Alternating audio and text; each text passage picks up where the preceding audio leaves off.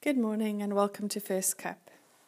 Yesterday, Edwina spoke about blooming where you're planted and to use what we have in our hearts to bless others. On Tuesday, Dave shared how we can serve one another in practical ways.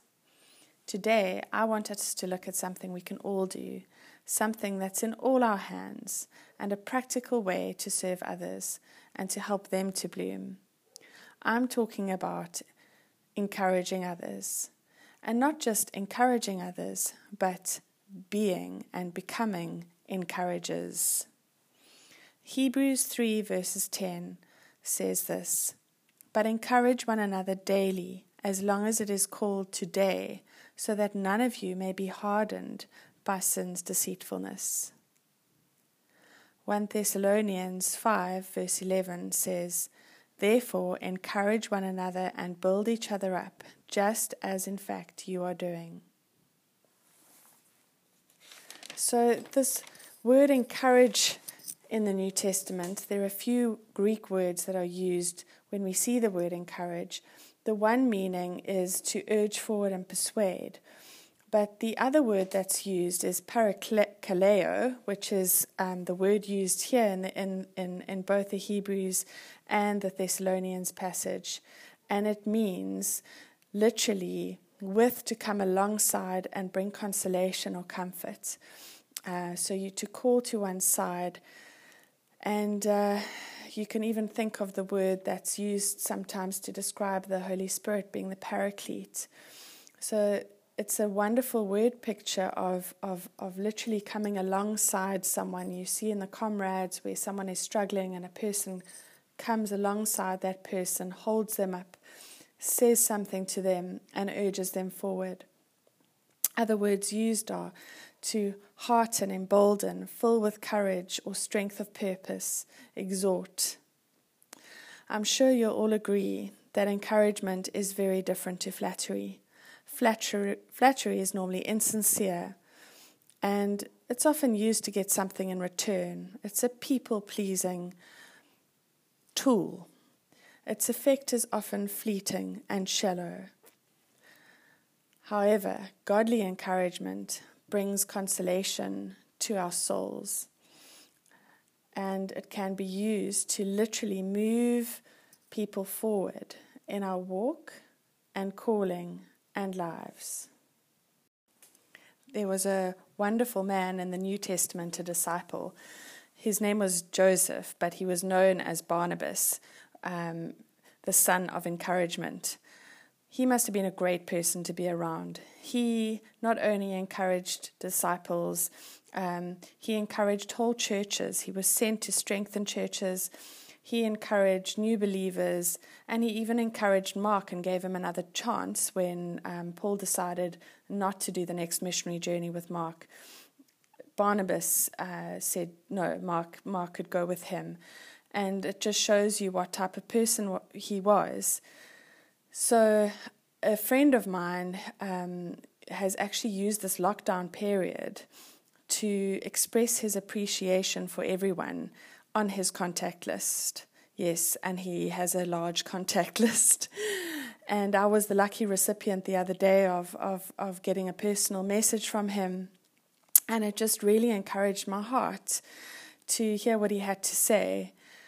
So we might not want to encourage everyone on our contact list, although um, if you if you'd like to, go for it. He's had incredible um, testimonies of, of, of what's happened through this experiment that he's done. But I think that we can all safely say that we have some people who are like Barnabas in our own lives and how that makes us feel. Um, people that express their appreciation and spur us on. And we are so grateful for those people. And I want to ask you today what kind of encourager are you? Now, something I'd like to point out is that sometimes it's actually easier to encourage acquaintances, friends, especially good friends, and people in our church circle, rather than encouraging people in our own family. We were speaking about this on the weekend as a family, as it's easy for us to get into the habit of being critical or sarcastic. Sibling rivalry can also aggravate the vicious cycle of trying to put each other down rather than build each other up. Husbands and wives, mums and daughters, daughters in law, mothers in law, fathers and sons, grandparents, grandchildren. Do we think about the words we say to those closest to us? Charles, Swindoll says this Families who enhance each other's esteem are families committed to understanding one another. They are learning to work at finding the good, the strength, the benefit, the hidden counsel, the plan in the heart of one another, then drawing it out and valuing it. Isn't that beautiful? So today, my challenge is spend a few minutes now asking the Lord who you can encourage today and then be obedient. If you really want to be intentional, you can ask Him to place someone on your heart from your own family and even someone that you don't know very well. Could be a colleague, a staff member, um, yeah, someone on the outskirts of faith, or someone that you, you just see is, is feeling discouraged. There are so many discouraged people out there at the moment. Let's pray.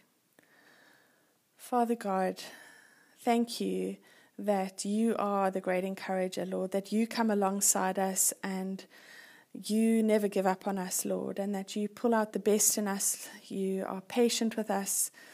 Um, Lord, you call us to higher and greater things every moment. Lord, help us to be obedient to your word and to encourage one another daily. Help us to encourage someone this day. Lord, I pray for those who are feeling discouraged, even those that are listening to this podcast feeling discouraged. Won't you come alongside them, Holy Spirit, and bring comfort to their souls, Lord, that they in turn can go and encourage someone else. Lord, help us to build those up in our own family who, yeah, we can be just rude to or or just not bring out the best in them. I pray that you would help us, Father, to rather hold our tongues and to say something that pulls someone else down. Help us to speak life over people, Father. And I pray, Lord, that you would help us to become encouragers in our generation. In the name of Jesus. Amen.